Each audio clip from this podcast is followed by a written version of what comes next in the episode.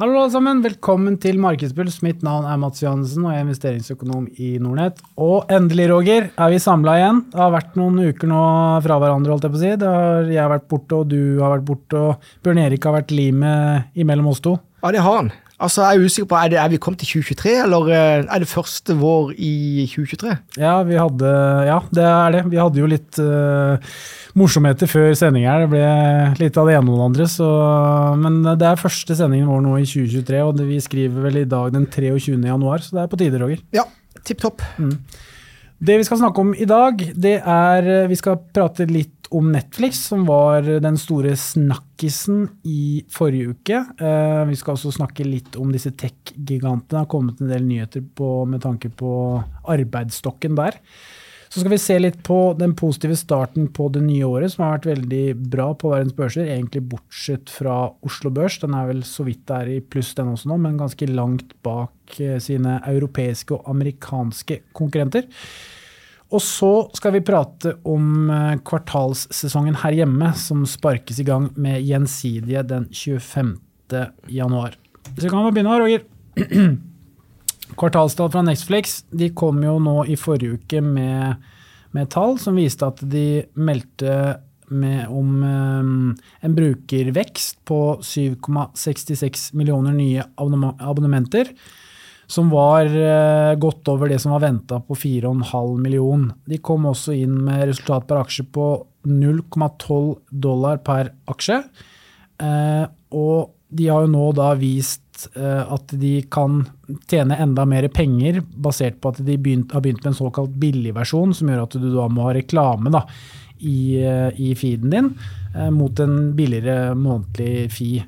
Det vistes jo også på driftsmarginen, som var på rundt 7% som også har vært bedre enn egentlig noen gang.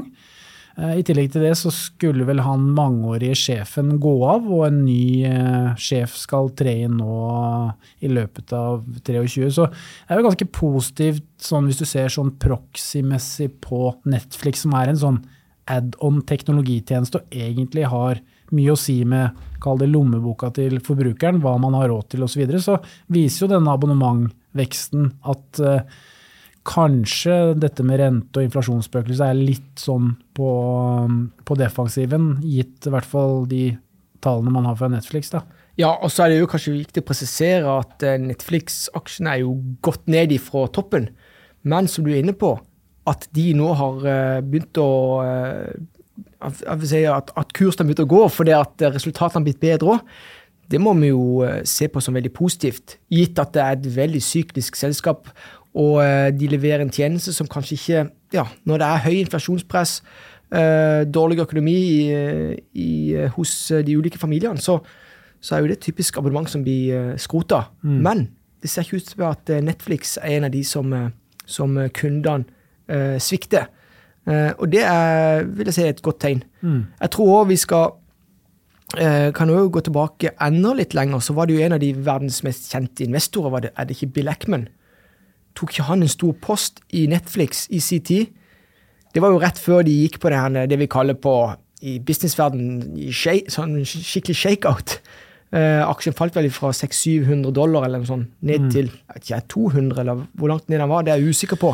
Mye, jeg tror den var ned 60-70% på det meste. Men han, Bill Eckman, det er jo eh, grunnen til at jeg kjenner til litt Bill Eckman. Han er jo en sånn mini-Warren Buffett, altså. Eh, og vært, ja, vært en av verdens mest kjente investorer, value-investorer. Han kasta kortene når uh, Netflix begynte å skuffe for eh, noen kvartaler tilbake. Mm. Og han sa det at eh, jeg kaster kortene fordi at jeg kan ikke lenger regne på selskapet. Mm. Og det var ikke altså det var ikke lenge i forkant av det, så sa han det at Netflix, når han tok denne store steiken i Netflix det var jo som Dette er jo et av de altså, fantastiske selskapene, og det ene og det andre. Så det var jo veldig, veldig overraskende.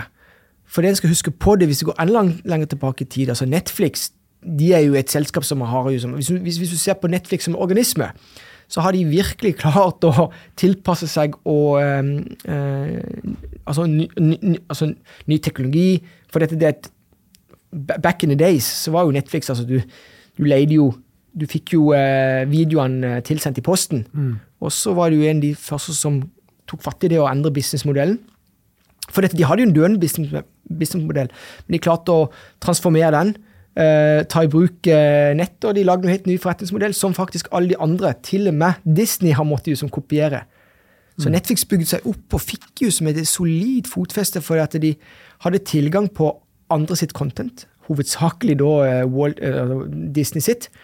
Og så fikk de en kritisk masse, så ble, for ja, lang historie kort, så uh, valgte da Disney å selvfølgelig skrote avtalen med Netflix, og så har Netflix jobbet på spreng for å bygge sitt eget content. Og der står vi. Og de bygger stadig mer content, og det betyr at de bygger jo value. Så er det jo som sagt at prisen er det jo forskjell på pris og verdi. For, for tid og stund så, så, ja, så går jo både prisen opp og ned. Men, men spørsmålet er det, bygge Netflix verdi hver dag eller ikke. Og det gjør de mest sannsynlig. Og så er det jo, som du var inne på, dette her at nå eh, De har ikke vært så strenge med folk som har delt passord. Eh, men nå begynner de å stramme inn. Eh, og det ser ut som at de, ja, de kan lykkes med det. Og det skulle de gjøre, det tror du var først lansering av de, både den billige løsningen, altså dette med at du kan ha reklame mot en lavere månedlig fee, eh, og dette med å ikke kunne dele passord skulle skje først i USA, og så skulle det komme i løpet av året, forsto jeg da, eh, til Norge. Det var vel i løpet av første kvartal i USA og den vestlige verden, og så skulle det komme i løpet av året til Norge. Da. Så vi får jo håpe at det, det drøyer litt i Norge for oss som eh, deler litt kontor osv. Det er jo så innmari mange av de der strømmetjenestene, de koster jo ja, koster jo mye penger, så det, det er bra å kunne få delt så mye som mulig. I, Eh, I alle fall så vil jeg jo trekke fram et av de store altså Hvis du prøver å se litt ifra, ja, ifra det tankesettet som jeg har, altså hvor du klarer å skape vinn-vinn-relasjoner, så de lager jo utrolig mange dokumentarer.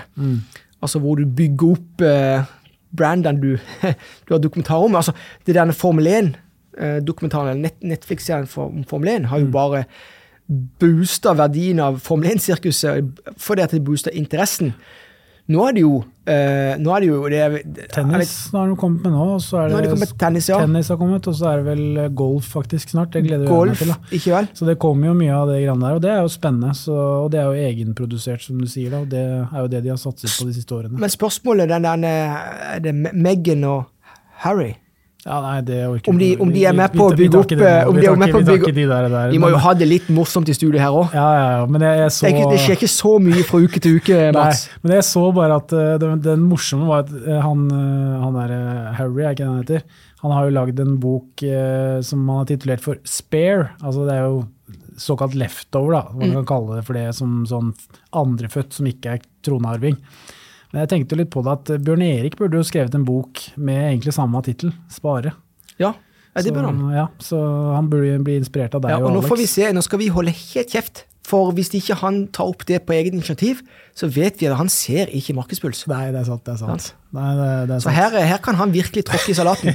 ja, Vi, men vi, vi kommer jo til å selvfølgelig invitere ham på nytt når vi, vi trenger hjelp for oss å gjennomføre disse sendingene. ja, det er akkurat det. Men, men til syvende og sist, Netflix-tallene de var bra. Så, og aksjemarkedet eh, tok det godt imot.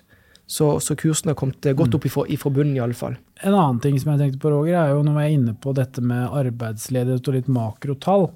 Eh, Du har jo sett nå at de store tech-selskapene i USA har jo begynt å si opp folk. Google sa vel opp en 10 000-15 000. Facebook eller Meta har gjort det samme. Eh, Microsoft. Microsoft har gjort det, og nå faktisk rett før sending her så kom Spotify med at de skal si opp 6% av alle ansatte. Så det begynner jo å skje ting i den tech-sektoren også. Det begynner å bli Bortsett fra i hvilken av de store? Apple, ja. Ja, men det er jo mer produksjon også, da. Det er jo litt annerledes. Eh, Det er jo mer hardware, kan du si. Mm. Men det er godt poeng, det du er inne altså, det er, det er Så, så det begynner jo å skje ting i de, den sektoren der også. Vi har jo snakket om det om man er i resesjon eller ikke.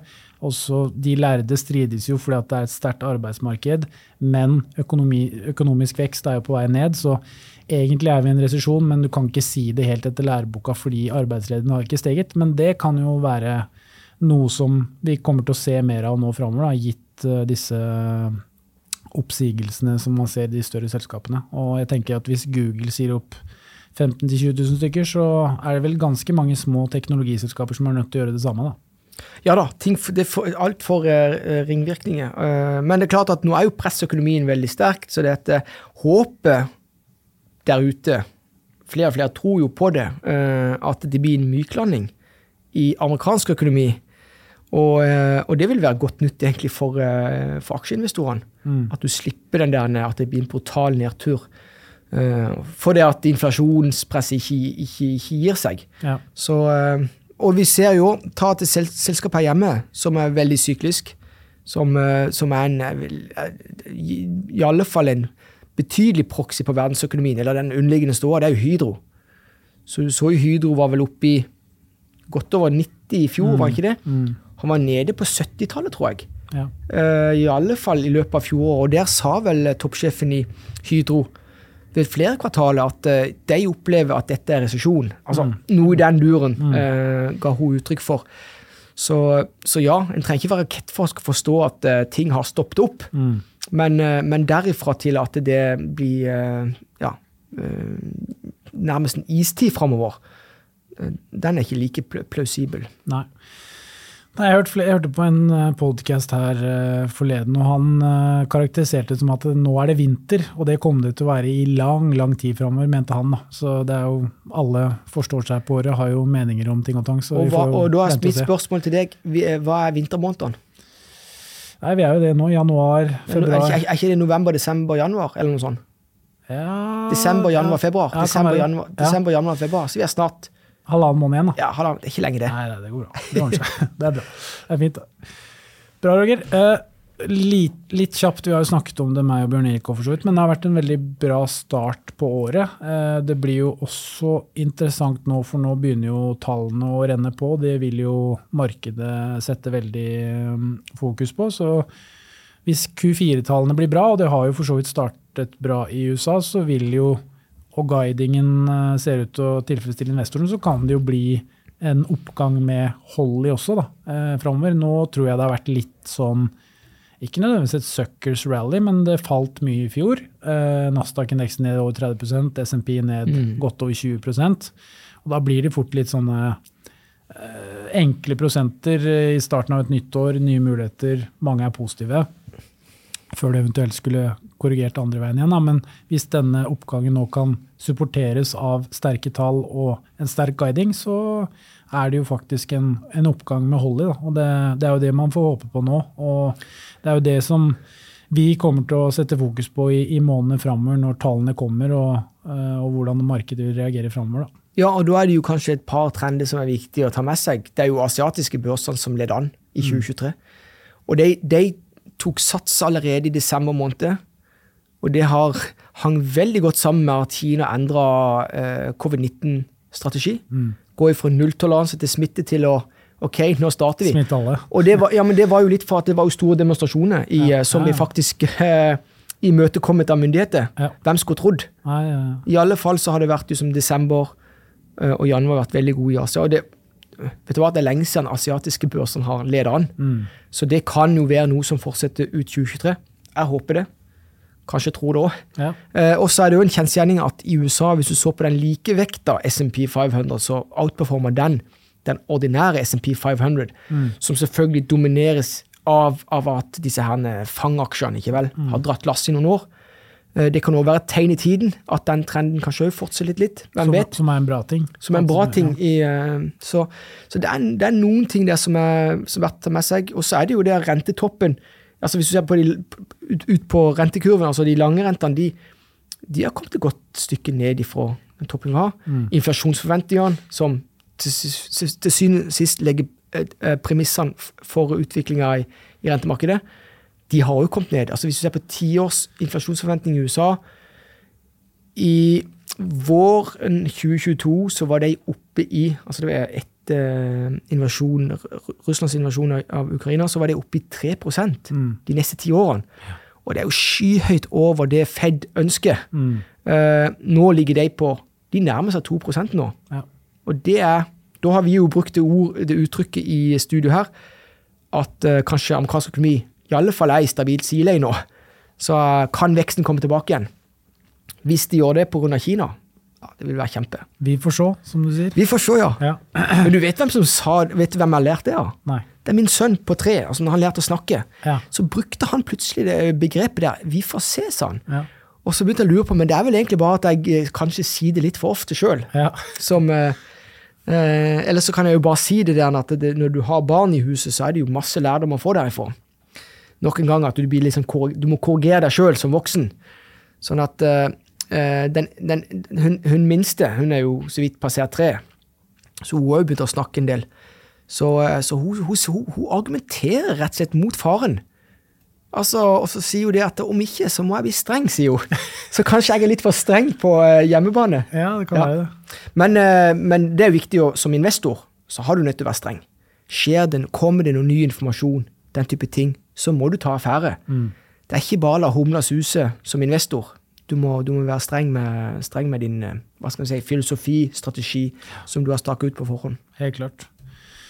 Bra. Eh, norske kvartalstall de eh, gjensidige begynner nå på onsdag. Vi spiller jo dette her mandag den 23.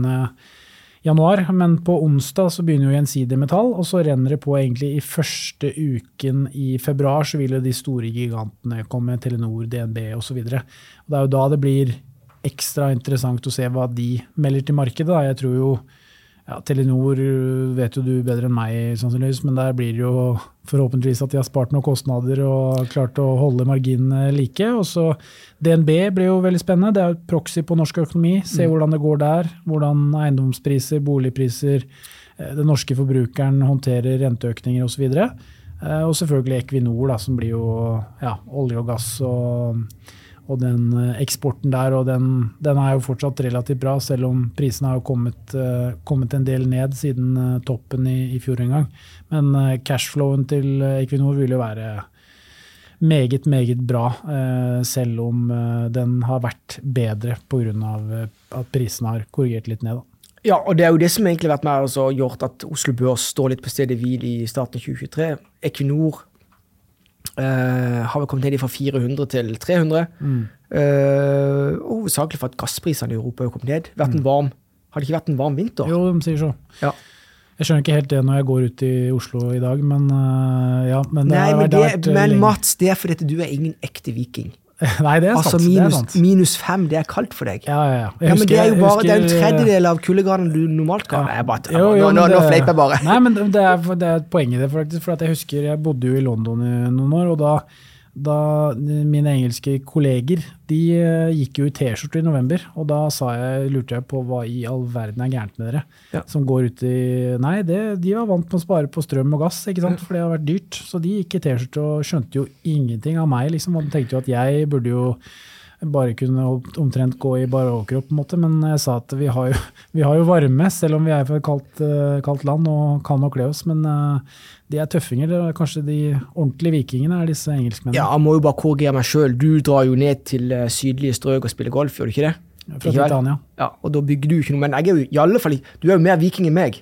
Altså I styrke så slår du meg ned i støvlene, og jeg beveger meg jo ikke ut forbi. Nei. Jeg må jo av og til løpe til toget, men da får du litt varmgang. Ja. Så det er det eneste. Så eh, jeg, hvis jeg kaller at du ikke er viking, så, eh, så er jeg eh, vesentlig lenger mindre viking enn det du er. Ja, ja, det er mulig. Du, har, du er jo naturlig blond, du. Det kan ikke jeg si at jeg er. Så det, der har vi jo litt, litt, litt mer er- nordisk jeg er nesten enn det er, kanskje. 100 skandinaver. Ja, det, det, der, der scorer jeg dårlig. Men bra, Roger. Da tror jeg vi setter eh, strek for denne sendingen. eh, Og ønsker alle sammen en riktig fin uke. Og så prates vi igjen eh, til neste uke. Ha det bra.